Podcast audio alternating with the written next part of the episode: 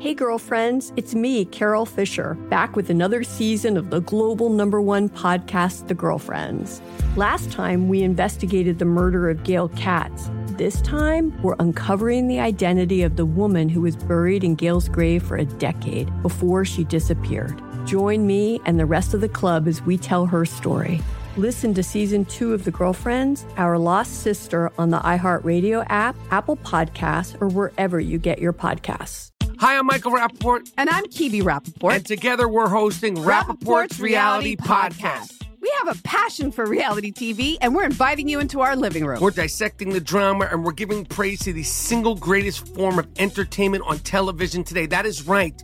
Reality TV is the greatest form of entertainment on television today. Listen to Rapaport's Reality with me, Kebe Rapaport. And me, Michael Rapaport, on the iHeartRadio app, Apple Podcast, or wherever you get your podcast. The Black Effect presents Family Therapy, and I'm your host, Elliott Connie. Jay is the woman in this dynamic who is currently co parenting two young boys with her former partner, David. David, he is a leader. He just don't want to leave me. But how do you lead a woman? How do you lead in a relationship? Like, what's the blueprint? David, you just asked the most important question. Listen to Family Therapy on the Black Effect Podcast Network, iHeartRadio app, Apple Podcasts, or wherever you get your podcasts. I'm Jordan Gonsalves, and I'm a journalist. Join me on my new podcast, But We Loved, where queer elders recount the amazing history they've lived through. In the middle of Wall Street, they stopped traffic, they were doing a die in. And in the process, share little gems of wisdom for the next generation. The key is to understanding yourself, learning to love and embrace yourself. You can listen to But We Loved on the iHeartRadio app, Apple Podcasts, or wherever you get your podcasts.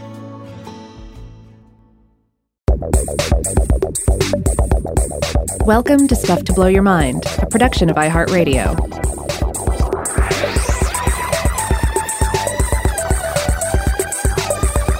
Hey, welcome to Stuff to Blow Your Mind. This is Robert Lamb. And I am Joe McCormick. So I've been kicking around the idea of doing a Skybridge episode for a while. Um, these have always captivated me whenever I've looked at cityscapes, both real cityscapes and cities that I've visited or lived in, uh, but also just imagined cities, fictional cities, uh, futuristic cities that one encounters in various films.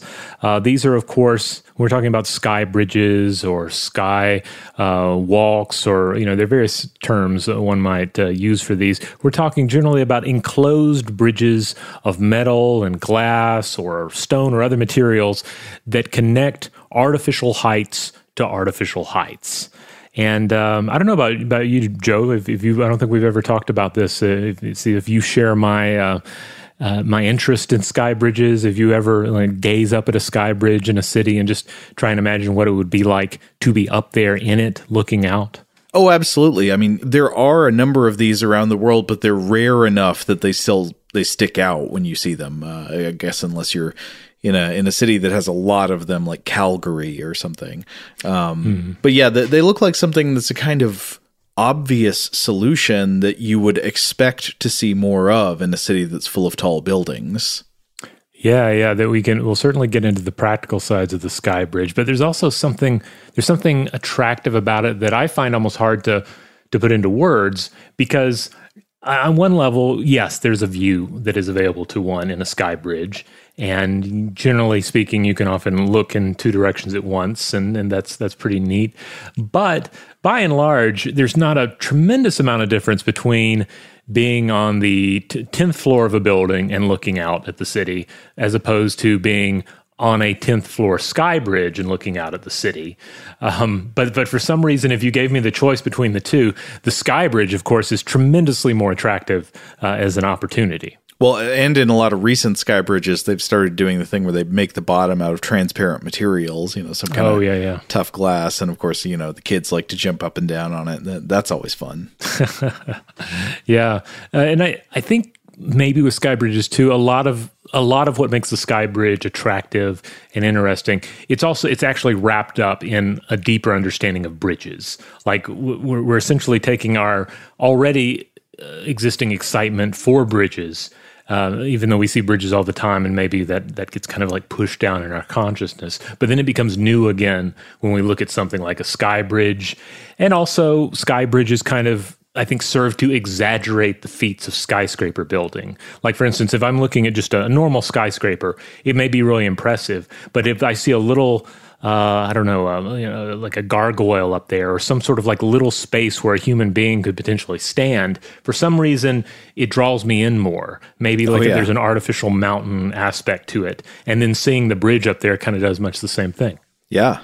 So, in this uh, look at sky bridges, we're going to draw on a, you know, several different sources. One of the main sources that I'm going to keep coming back to, though, is a wonderful uh, history overview of sky bridges titled Sky Bridges A History and a View to the Near Future by Anthony Wood and Daniel uh, Safarik of the Council of Tall Buildings and Urban Habitat, published in 2019 in the International Journal of High Rise Buildings.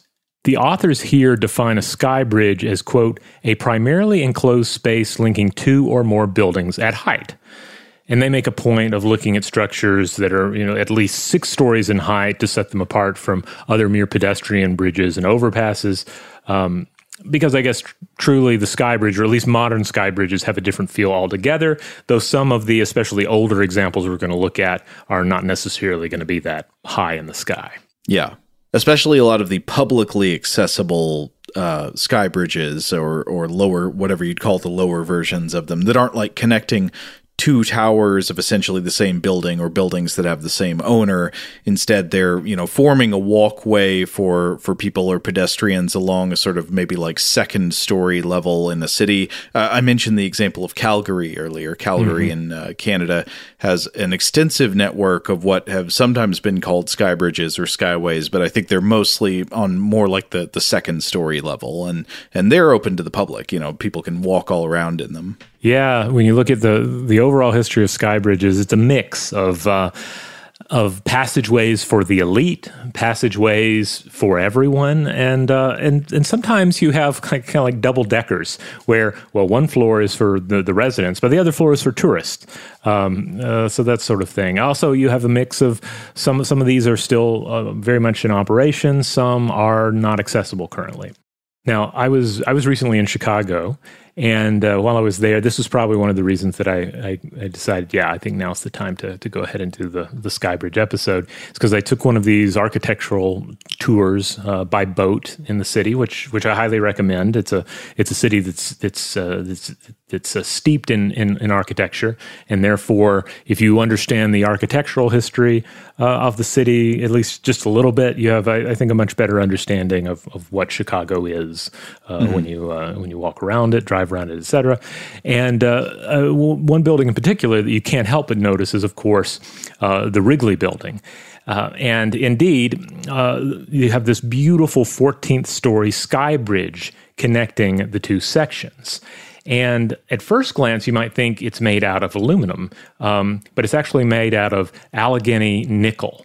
Uh, so that's that's pretty interesting. But yeah, if you look up pictures of the Wrigley Building, yeah, you'll, you'll definitely see this uh, impressive sky bridge. I was trying to remember if this shows up in The Fugitive, which Hmm. uh, is a movie that I, I deeply associate with Chicago architecture, though I'm not quite sure why. I mean, obviously it's in Chicago. I don't know what the architecture connection is.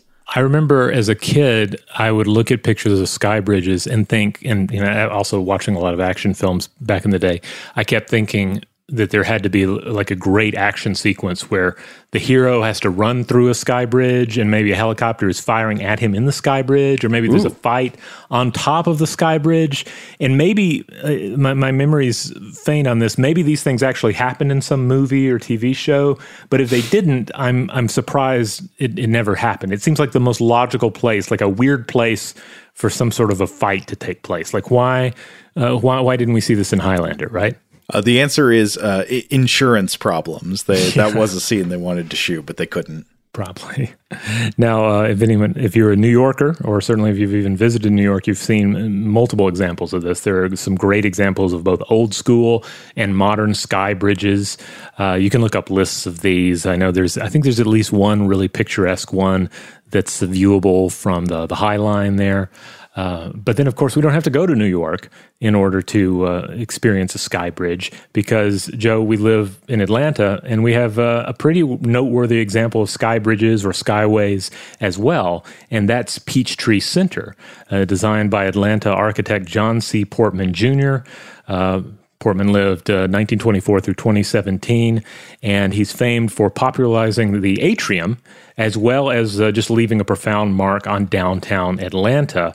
And um, uh, one of the things that he also did is, uh, especially with uh, again with Peachtree Center here, is we see this um, almost excessive use of of sky bridges and skyways connecting these buildings to each other. Yeah, if you drive around the, the city center streets, you will you will see a number of these. Yeah, they have a very '70s modern uh, look to them. Uh, so they're they're not the the, the classical sky bridges. Uh, they're not these super modern looking ones you'll see in many of the examples today. But uh, this is an example we're going to come back to later because it's actually with Portman's work that we see some of the more pronounced social criticisms of the basic concept of the Sky Bridge, uh, which are interesting to get into. Now, another local example here in Atlanta, the High Museum of Art has some great sky bridges, mm. part of the Renzo Piano designed addition to the core museum in 2005. Joe, I know you've walked through these. Oh, yeah, yeah. Yeah, so there, you always get some some brilliant sunlight. There's that all that beautiful white architecture going on. Uh, I, I think I associate them with the sudden feeling of being irradiated. Oh, because you've been in the uh, um, climate because you've been in the yeah, the climate control galleries, and then suddenly, yeah, here's the sun. Now, Wood and Safarik point out that the most common function of the sky bridge is, of course, to convey traffic from one building to another without forcing individuals to descend down to the ground level or even below ground level uh, potentially exiting and re-entering the building. Which, uh, of course, if you're dealing especially with a, a, building that has some sort of a security system in place and security check-ins and checkpoints, we can see where that would uh, that could become problematic. Uh, easier to have people uh, enjoy access to both buildings via the bridge. Um, and you also have situations where, okay, maybe we don't want people you know, having to cross the street, deal with traffic, or mm-hmm. adverse environmental conditions. Yeah, I was trying to think what would be the main factors motivating somebody to connect buildings via Skybridge uh, versus just having people, you know, enter and exit at the surface level like they normally would. And yeah, th- those are some of the main things that came to mind for me. Bad weather and climate that that's got to be a motivator, which is also true of places that have more underground tunnels connecting buildings together. Mm-hmm. Um, but then, yeah, also bad traffic and like thoroughfares that are hard to cross. So, for example, uh, this this would also include places uh, where the where the streets are not always streets, where there's not ground on the streets, such as cities with canals. Uh, sometimes yeah. you have sky bridges to cross those. And then, of course, yeah, security concerns. Like if you have, uh, I don't know, high security government buildings or something, I imagine they they try to limit the necessity to go outside and enter a different door and do that whole thing all over again. Yeah, so so obviously there are some some some basic reasons why you might have a sky bridge connecting two buildings. Um, however, uh, the authors here also classify some sky bridges as as quote enclosed programmatic sky bridges, meaning that there's something about them, something inside them to draw people to them beyond just mere conveyance. Uh, for example, the one example they give is the American Copper buildings in New York City, built in 2016, which feature a robust two story sky bridge full of common rooms and swimming pools for residents. It's a great place to go swimming. uh, yeah, it's it's it's an interesting uh, choice. I mean, it looks like it has a tremendous view, though. I would imagine, yeah, view and just sort of novelty has got to be one of the main points for these uh, enclosed programmatic sky bridges. Because again they're not so common uh, connecting american buildings in, in american cities that you're just uh, numb to them now. Like going into sky bridge is kind of interesting and unique unless you know you just happen to be one of the few people who who lives or works in buildings where you cross one every day. Yeah now, they also bring up a, f- a few additional expansions on the form. One is something they call the sky plane, and this is essentially a shared horizontal roof structure for two or more buildings. And the example they bring up is Marina Bay Sands in Singapore. Uh, Joe, uh, you should probably just look up a picture of Marina Bay Sands and and just take this in because I would have to say, uh, I mean, I'm I'm no judge of of uh, architecture here, but it looks almost a little bit ridiculous. Uh, it's this. it looks like there is a ship uh, perched atop three identical skyscrapers. Yes, it's a cruise ship. There is a Mhm. cruise ship on the buildings. Yeah, which I I mean, I guess it it looks really cool up there. Um, it makes me a little bit queasy to look at some of these aerial shots of it for some reason, but yeah, it looks it looks very nice. Uh, and I guess and and certainly we can imagine, so we may come back to this one as we think about some um, arguments to be made for similar structures. They also bring up the idea of building as sky bridge. So this is when the horizontal bar of the sky bridge is so massive in comparison to the rest that it is more of a defining part of the building itself rather than something that bridges it. And this also is a is a statement one could make about like the nature of the sky bridge. One of the examples we'll come to in a, in a minute. Uh, the sky bridge is not really um, firmly set in place. It's kind of setting in there, kind of slotted into place. Whereas building a sky bridge, it's like it's all one structure. Um, the example they bring up is the CCTV headquarters in Beijing. This is a building I believe was built in 2011, and it looks basically like a really boxy upside down U. Uh, very cool design. Yeah, I'd I'd uh, characterize it as it looks like it was built out of the out of giant versions of the L-shaped Tetris blocks, and they're connecting above the ground, uh, way you know many many stories up. Uh, but yeah, it's clear that this is not just a little hallway connecting the upper levels of a skyscraper. A substantial portion of the the occupied part of the building is hanging over air. Yeah, yeah, and and it also looks like it could walk. It looks Yeah. like like two legs and uh, a pelvis, but uh, but like they walked out of the Tron universe or something. If you, you offend the master control program, this building comes walking at you. It probably does. Yeah.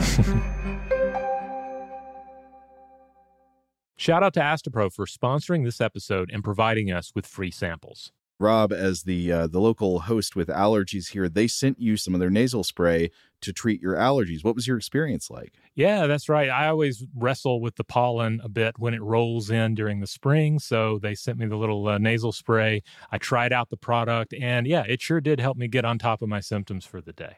And it's so fast acting, uh, it was already kicking in before I left the house. Astepro is a first of its kind nasal allergy spray. It's the fastest 24 hour over the counter allergy spray. It starts working in 30 minutes, while other allergy sprays take hours. Astepro is the first and only 24 hour steroid free allergy spray.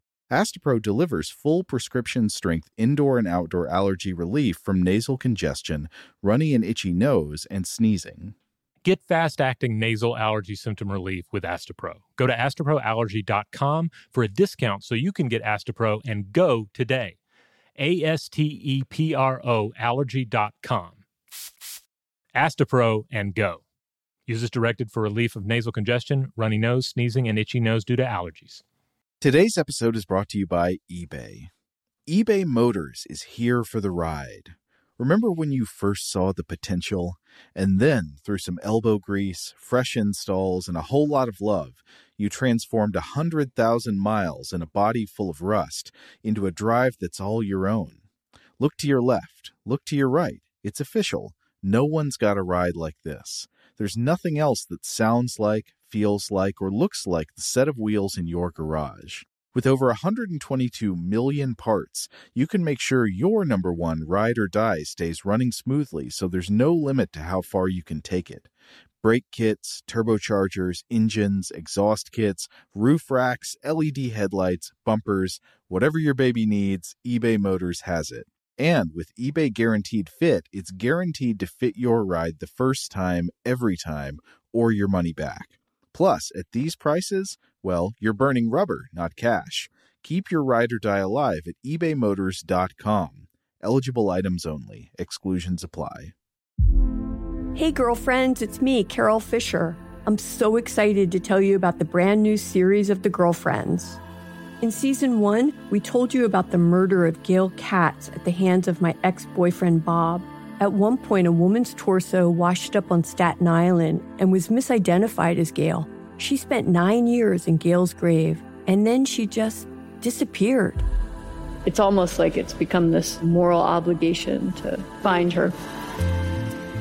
And that's what we're going to do. Find this missing girlfriend and tell her story.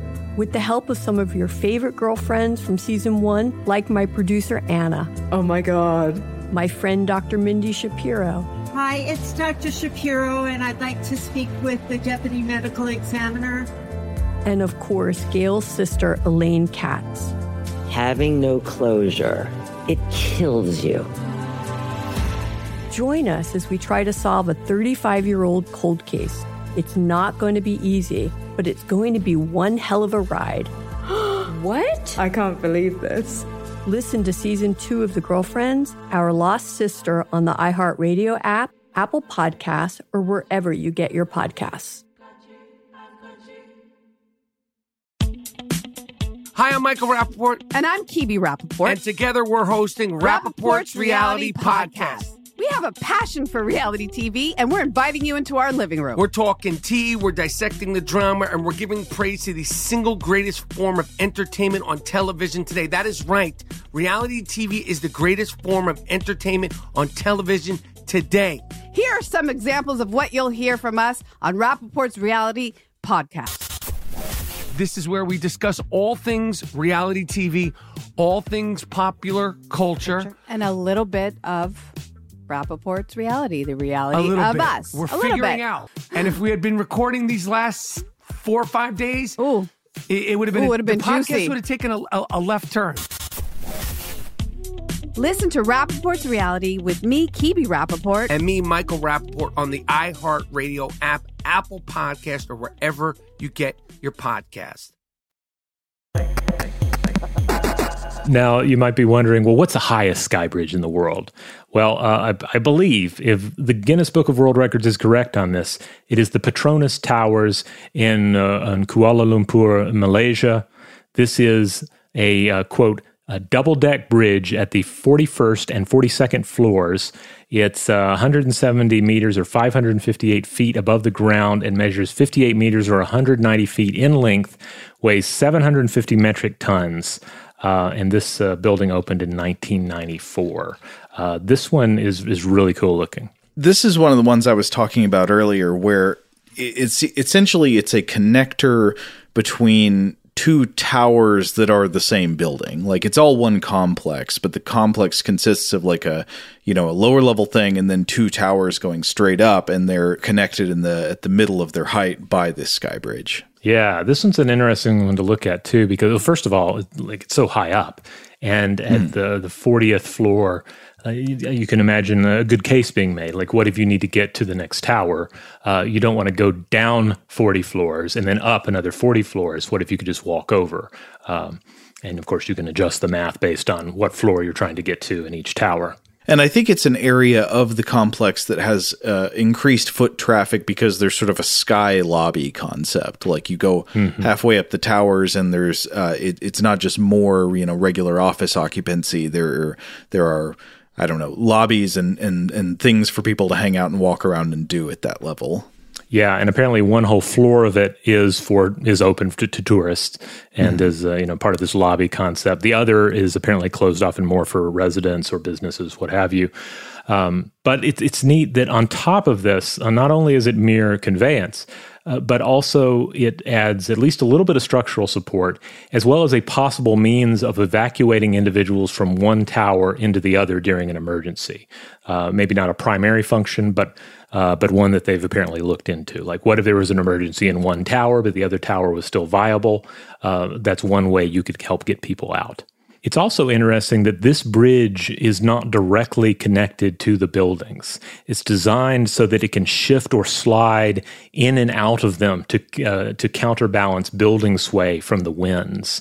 Whoa. Uh, so that's I mean this is something that I always forget about skyscrapers and then I'm told about skyscrapers and it kind of wigs me out a little bit the the idea that yes, they're not just purely stationary, they have a little give to them. There's a little bit of sway involved. And certainly if you have a bridge connecting two uh, skyscrapers, you have to take that into account. All right. So at this point, I thought we might get into some of the history of the Sky Bridge. I mean, one of the things about uh, our, our look at Sky Bridges here is we're not going to be able to look at every step uh, in the process. We're not going to take you Sky Bridge by Sky Bridge through human history, but we thought it might be a good idea to hit on some key examples, some of which are more historical in nature. Uh, and before we get into some of the you know, psychological aspects, uh, before we get into some of the uh, the futurist ideas that are tied up with sky bridges. And so, a great place to start is to travel to Italy. Surely. I, I think maybe we should start by taking a look at the Bridge of Sighs, or the Ponte uh, dei Sospiri in Italian. Um, you know, Sospiri, like Suspiria, like the movie, oh. Sighs, the size. This is a beautiful one. And this is one where if you, if you look it up, you'll instantly recognize it. You'll instantly find yourself longing to be in a gondola uh, with with with your beloved or some imagined beloved, uh, perhaps with a, a, glass of wine in hand. Very ironically romantic. I'll I'll get to that. so. The Bridge of Sighs is uh, is a really interesting landmark in Venice, uh, a city that already is already unusual in many of its thoroughfares because many of them are not streets but canals navigated by boat.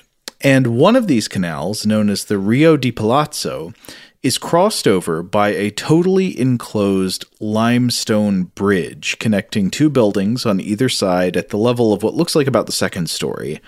It is covered with elaborate Baroque decorations, having been commissioned by the Doge Marino Grimani. And no, Doge is a word that had a meaning uh, before before internet memes. It has nothing to do with dogs. It was an office in medieval and Renaissance Italy. It was like uh, it was kind of like being like a lord or some other mm. kind of executive.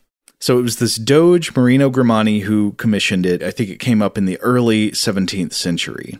Apparently, it is tradition for couples to kiss as they pass underneath the bridge in a boat. Or I don't know if it's tradition. It's at least something a lot of people do. I think especially tourists. Uh, mm. And tourists are often taking pictures of themselves kissing with this bridge in the background. You can probably find plenty of those on the internet if you want.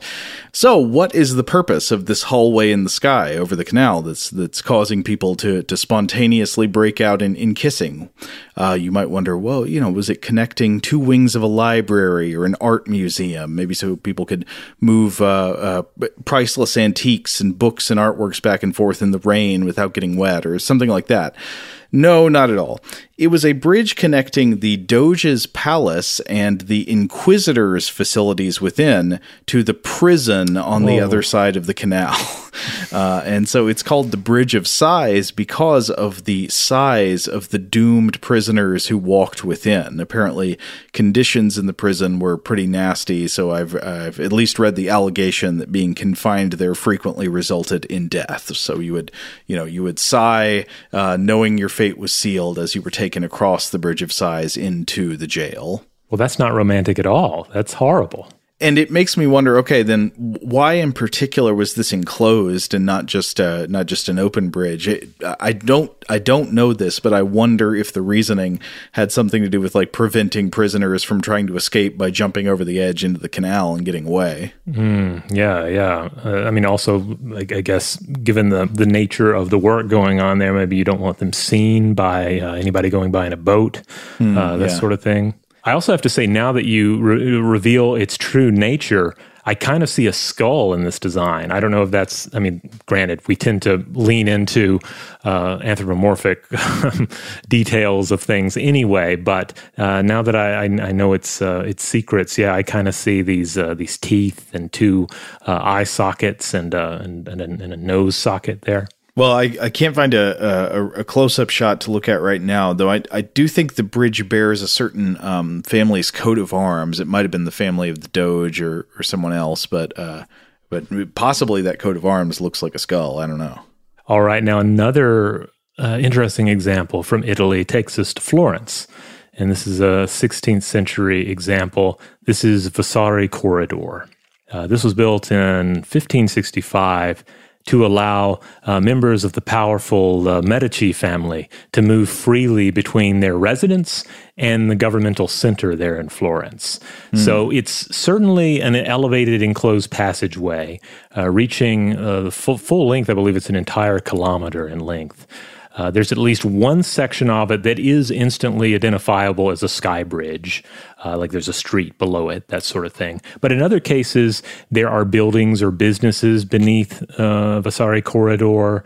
It, it, literally just cuts through the city, uh, built over, like in one case, it's apparently built over what was some riverside butcher shops because, you know, you want to dump all of that, uh, the leftovers directly into the river. But that smelled too bad. And so with a little uh, Medici um, uh, finagling, they got some jewelers in there as well. Uh, there's a, also a tower that it goes around because there was one stubborn Florentine who would not sell, and so they had to to to, to make the, the their corridor go around this particular tower. And there's even a place where it basically it basically cuts through the church of Santa Felicita, opening up onto the balcony uh, into a balcony there, so that the Medici could take their corridor, attend mass, and I guess keep on going uh, all the way enjoying a kind of privileged view of the city in places. Uh, you know, they get to walk uh, from point A to point B in Florence without having to worry about their uh, their enemies trying to murder them. Uh, and uh, over the over time, portions of the corridor have been uh, been altered, destroyed, uh, rebuilt, and uh, I believe it was closed for a while and is once more open to tourists visiting the city. You know what I've always wanted is the ability to wake up, go to mass without ever stepping foot outside. yeah, I mean it's such a, a power flex, right? Um, yeah, and uh, and it's definitely one to keep in mind when we talk about other examples and modern examples of of sky bridges and similar structures. It would be kind of like if you didn't want to leave your bedroom to go to work and you didn't have uh, tele uh, uh, working technology, you could say, what if I were just to physically extend my bedroom across town uh-huh. to the office? Uh, how about that? And that, I mean, that's essentially what what the Medici did here. Though, to some degree, I think what we're thinking of as a sky bridge really has more to do with. Um, with just external appearance and like what is the stuff underneath it and how high is it and, and mm-hmm. things like that more so than than function because there are other things that don't quite look exactly like a sky bridge but they clearly serve the same function i know there's like a, a long uh, pa- elevated passageway uh, in Rome connecting Vatican City to some uh, uh, I don't, I don't, some chapel or palace or something there, and you can see it in pictures of the city. Though I think a lot of it is uncovered, so it doesn't read exactly like a, you know, like a tunnel in the sky that's fully enclosed all around. It's more like there's just sort of this elevated bridge going over the rooftops or over parts of the city. Yeah, yeah. The, to to what extent do these examples feel like a bridge? Do they have this this feeling of being above things, or or or, or having some sort of privileged passage through things? Uh, for, for, instance, we mentioned uh, cold cities or cities that have cold winters. Um, the Chicago Pedway is a strong example of a system like this. Parts of it are elevated, but then also parts of it are are completely underground, so that you know you don't have to go out into the elements during the winter to move from one place to another downtown necessarily. Um, mm. On my visit to Chicago, I wanted to go down and, and see it, um, though it was it was very pleasant outside, so we didn't have to go down there. Uh, but I, I was reading some accounts of people who of course, really like it. Some who think that parts of it need some work. Uh, mm. I think some people think it is a bit dank uh, and perhaps needs a, a, facelift of some sort. Well, that opens up a theme that I'm definitely going to get to at some point, maybe maybe later in this episode or maybe in the next one. But that uh, when it comes to designing urban spaces, in many ways, I think uh, form can be about as important as function. Like it doesn't just matter are these spaces traversable and do they get you where you're going, but like there are pretty profound effects on our psychological well being depending on the various aesthetic qualities of these thoroughfares and, and tunnels and traversal spaces, and and it makes a difference in our lives what these spaces are like. Absolutely. If you if you're spending your life walking around in like just dank concrete with no you know no plants and no natural light and stuff, that that does affect people. Or it's also like having super reinforced, uh, transparent flooring in your sky bridge. I mean, that's yeah. fine for for yeah. tourist scenarios, uh, but if you're if you're using this sky bridge just as a, a daily way of connecting, say from uh, from your office to the the coffee machine mm-hmm. um, in the other building, you don't necessarily want it to be a harrowing journey through the sky. Yeah, or at least not to get the coffee. Maybe on the way back, that would be empowering. Today's episode is brought to you by eBay. eBay Motors is here for the ride. Remember when you first saw the potential? And then, through some elbow grease, fresh installs, and a whole lot of love, you transformed a 100,000 miles and a body full of rust into a drive that's all your own. Look to your left, look to your right. It's official. No one's got a ride like this. There's nothing else that sounds like, feels like, or looks like the set of wheels in your garage. With over 122 million parts, you can make sure your number one ride or die stays running smoothly so there's no limit to how far you can take it. Brake kits, turbochargers, engines, exhaust kits, roof racks, LED headlights, bumpers, whatever your baby needs, eBay Motors has it. And with eBay Guaranteed Fit, it's guaranteed to fit your ride the first time, every time, or your money back. Plus, at these prices, well, you're burning rubber, not cash. Keep your ride or die alive at ebaymotors.com. Eligible items only, exclusions apply. Hey, girlfriends, it's me, Carol Fisher. I'm so excited to tell you about the brand new series of The Girlfriends. In season one, we told you about the murder of Gail Katz at the hands of my ex boyfriend Bob. At one point, a woman's torso washed up on Staten Island and was misidentified as Gail. She spent nine years in Gail's grave, and then she just disappeared. It's almost like it's become this moral obligation to find her. And that's what we're going to do find this missing girlfriend and tell her story. With the help of some of your favorite girlfriends from season one, like my producer Anna. Oh my God. My friend Dr. Mindy Shapiro. Hi, it's Dr. Shapiro, and I'd like to speak with the deputy medical examiner. And of course, Gail's sister, Elaine Katz. Having no closure, it kills you. Join us as we try to solve a 35 year old cold case. It's not going to be easy, but it's going to be one hell of a ride. what? I can't believe this. Listen to season two of The Girlfriends, Our Lost Sister on the iHeartRadio app, Apple Podcasts, or wherever you get your podcasts.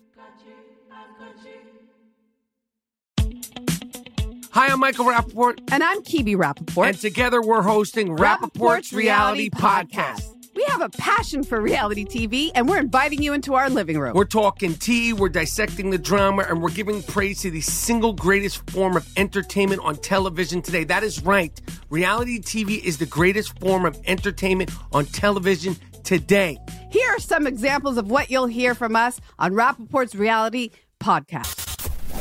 This is where we discuss all things reality TV, all things popular culture, and a little bit of Rapaport's reality, the reality a little of bit. us. We're a little figuring bit. out. And if we had been recording these last four or five days, Ooh. it, it would have been, Ooh, would have the been podcast would have taken a, a, a left turn. Listen to Rapaport's reality with me, Kebe Rapaport. And me, Michael Rapaport, on the iHeartRadio app, Apple Podcast, or wherever you get your podcast. But We Loved is a podcast about queer history. I'm Jordan Gonsalves, your host. Growing up, I thought being gay was the worst thing I could ever be. The gay history I learned was tragic. Jerry had died of AIDS, and it's like, what is happening? It was survival. That's why it's called survival sex. But as I interviewed queer elders, I realized there was another history that I had never been taught a history of courage and perseverance. I wanted to take control of my story and not be ashamed of it. And it was a history full of love. The joy we found in saying husband again and again and again was incredible. And while learning this new queer history from my elders, I realized they had so much wisdom to pass down. The key is to understanding yourself, learning to love and embrace yourself. For My Heart Podcasts, I'm Jordan Gonsalves, and this is But We Loved. Listen to But We Loved on the iHeartRadio app, Apple Podcasts, or wherever you get your podcasts.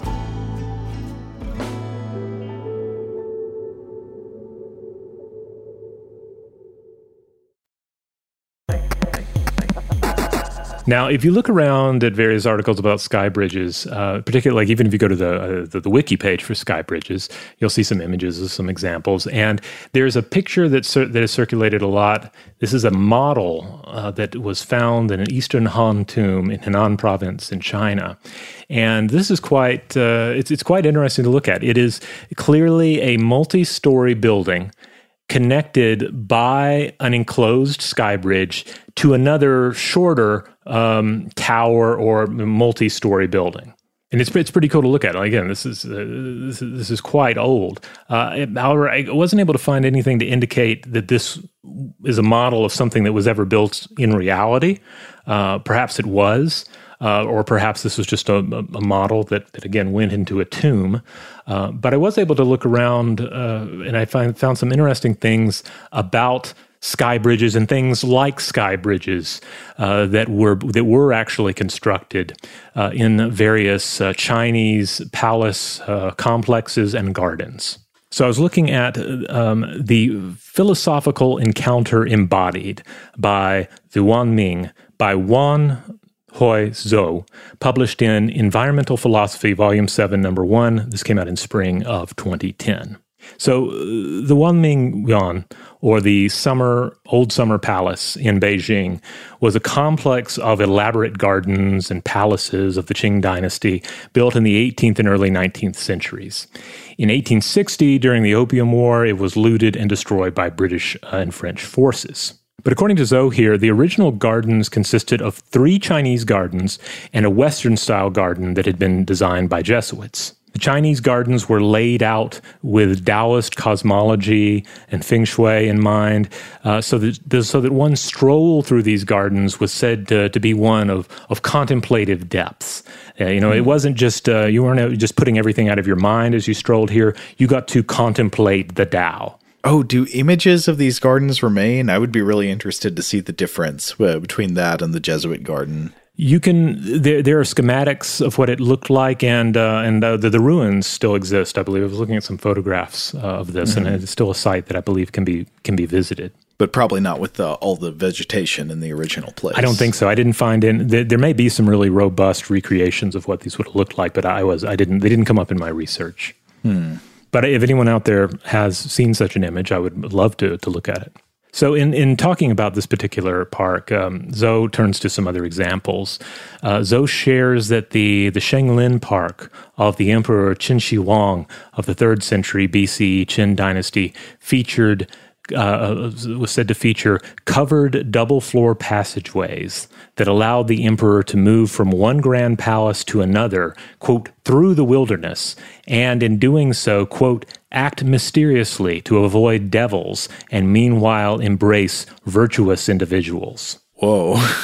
Wait, so the the the skyways here were alleged to be so this emperor could uh, like keep his movement secret, sort of. Is that am I understanding that right? Yeah, if I'm understanding. Well, so first of all, the, these wouldn't have been skyways per se. I think these were maybe situated on the ground. Oh, uh, okay. but yes, they, they would have been enclosed so that nobody could necessarily see him moving around. He is an important guy, after all. Mm-hmm. But also, he could avoid devils and embrace virtuous individuals, which, uh, you know, we can certainly lean into the supernatural interpretation of that. But also, it sounds like not run into people who I don't want to greet, don't run into people who wish me harm, and also, uh, you know, only encounter people who are, are worthwhile for me, the emperor, to run into. Hmm. But uh, then Zhou turns to an example that I think we can properly think of as a skywalk.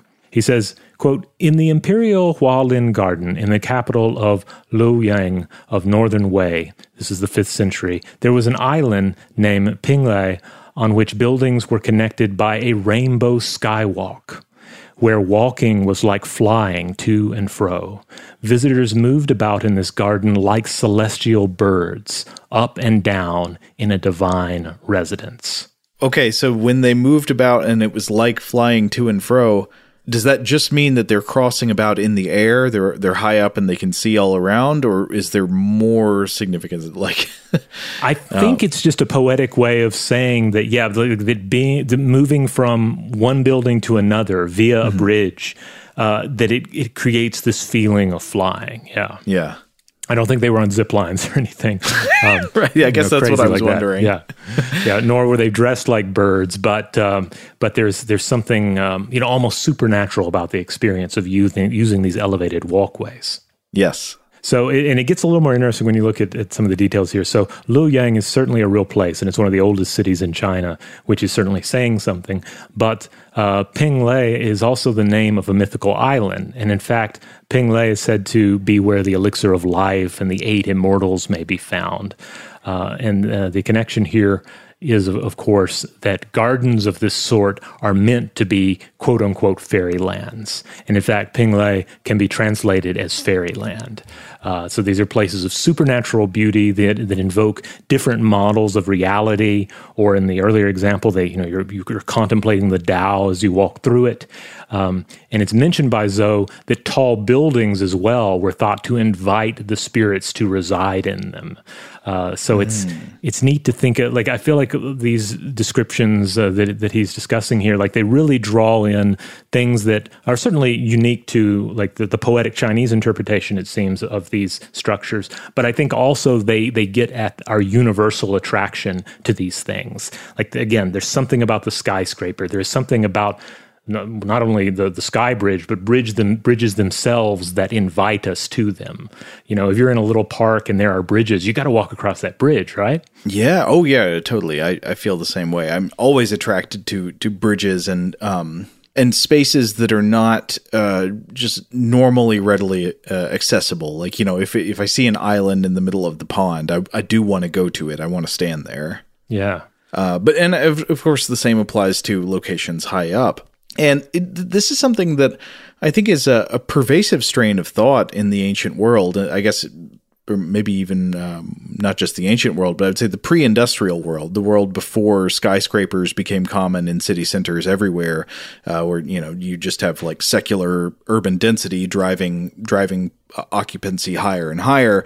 In the pre industrial period, I think there was a pervasive association between physical altitude and, like, uh, I don't know, the spiritual elevation or holiness or the gods. I mean, I think about uh, how many different types of, like, tower type structures are associated with either royalty or divinity, going all back mm-hmm. all the way back to like you know the ziggurats of ancient Mesopotamia, uh, where you know it was literally believed that in some sense the god resides on the top, or the god at least will come down to the top in some cases, uh, and and royal towers, royal palaces with you know things reaching high up in the air. That that that's I think we're still impressed by tall buildings now, but I think it's lost some of the the magical oomph that it once had in human minds.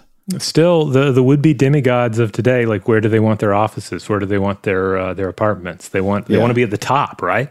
Yeah, and we're still drawn to that. Uh, speaking of really tall buildings, uh, one more note about uh, Luoyang here is that uh, between 516 and 534 CE, it contained the uh, the the Yongning Pagoda, which at an estimated nine stories in height, and I think there's some back and forth about exactly how tall it was, uh, but at, at, roughly nine stories in height, this was one of, if not the tallest buildings in the world at the time. Uh, according to the, the source I was looking at here, uh, it was destroyed by a lightning strike, which uh, then burned it to the ground. Now, I have not had the benefit of visiting any of these sites that uh, that I've, I've, mentioned here. So, certainly, if anyone out there listening to the show has, and certainly if you have photographs, uh, I'd love I'd love to hear from you. So, certainly, uh, write in. Uh, and of course, that goes that goes to uh, we can say the same regarding any of the sky bridges we're we're discussing uh, in this episode, or any that we we don't mention. Yes, send in your sky bridge experiences and photographs so that we may enjoy them as well. So that's it for this episode, but we will be back with a part two on this. We have much more to discuss regarding sky bridges, uh, but certainly go ahead and write in. We'd love to hear from you. Uh, as always, core episodes of Stuff to Blow Your Mind published in the Stuff to Blow Your Mind podcast feed on Tuesdays and Thursdays. On Monday, we do listener mail. On Wednesday, we do a short form artifact or monster fact. And on Fridays, we do Weirdhouse Cinema. That's our time to set aside most serious concerns and just talk about a strange film. Huge thanks, as always, to our excellent audio producer, Seth Nicholas Johnson.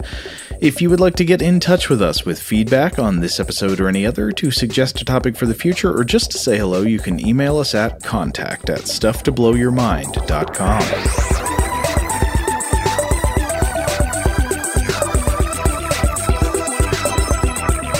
Stuff to Blow Your Mind is a production of iHeartRadio. For more podcasts from iHeartRadio, visit the iHeartRadio app, Apple Podcasts, or wherever you listen to your favorite shows.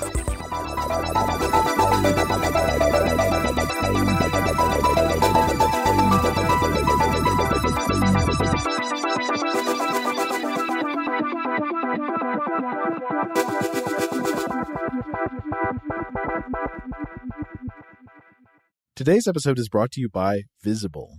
The future of wireless is here, and it's transparent. Switch to Visible, the wireless company that makes wireless visible.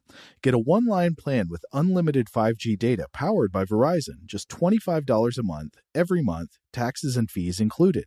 No hidden fees, no surprises, no, really. What are you waiting for? Get with the times and switch to Visible at visible.com. Monthly rate on the Visible plan for data management practices and additional terms, visit visible.com. Hey, girlfriends, it's me, Carol Fisher, back with another season of the global number one podcast, The Girlfriends.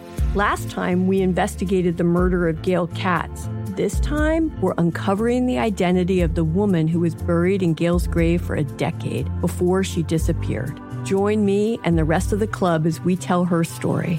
Listen to season two of The Girlfriends, Our Lost Sister on the iHeartRadio app, Apple Podcasts, or wherever you get your podcasts. Hi, I'm Michael Rapaport. And I'm Kebe Rapaport. And together we're hosting Rapaport's, Reality Podcast. We have a passion for reality TV, and we're inviting you into our living room. We're dissecting the drama and we're giving praise to the single greatest form of entertainment on television today. That is right. Reality TV is the greatest form of entertainment on television today. Listen to Rapaport's Reality with me, Kebe Rapaport. And me, Michael Rapaport, on the iHeartRadio app, Apple Podcast, or wherever you get your podcast. As important as choosing the right destination when traveling is choosing the right travel partner. Gene! Gene Fodor! Gene, was good. But be careful, because the worst trips result when two partners have two different agendas. The CIA really need your help, Gene. Freeze, Americano! Oh, Gene, run! Listen to Fodor's Guide to Espionage on the iHeartRadio app, Apple Podcasts, or wherever you get your podcasts.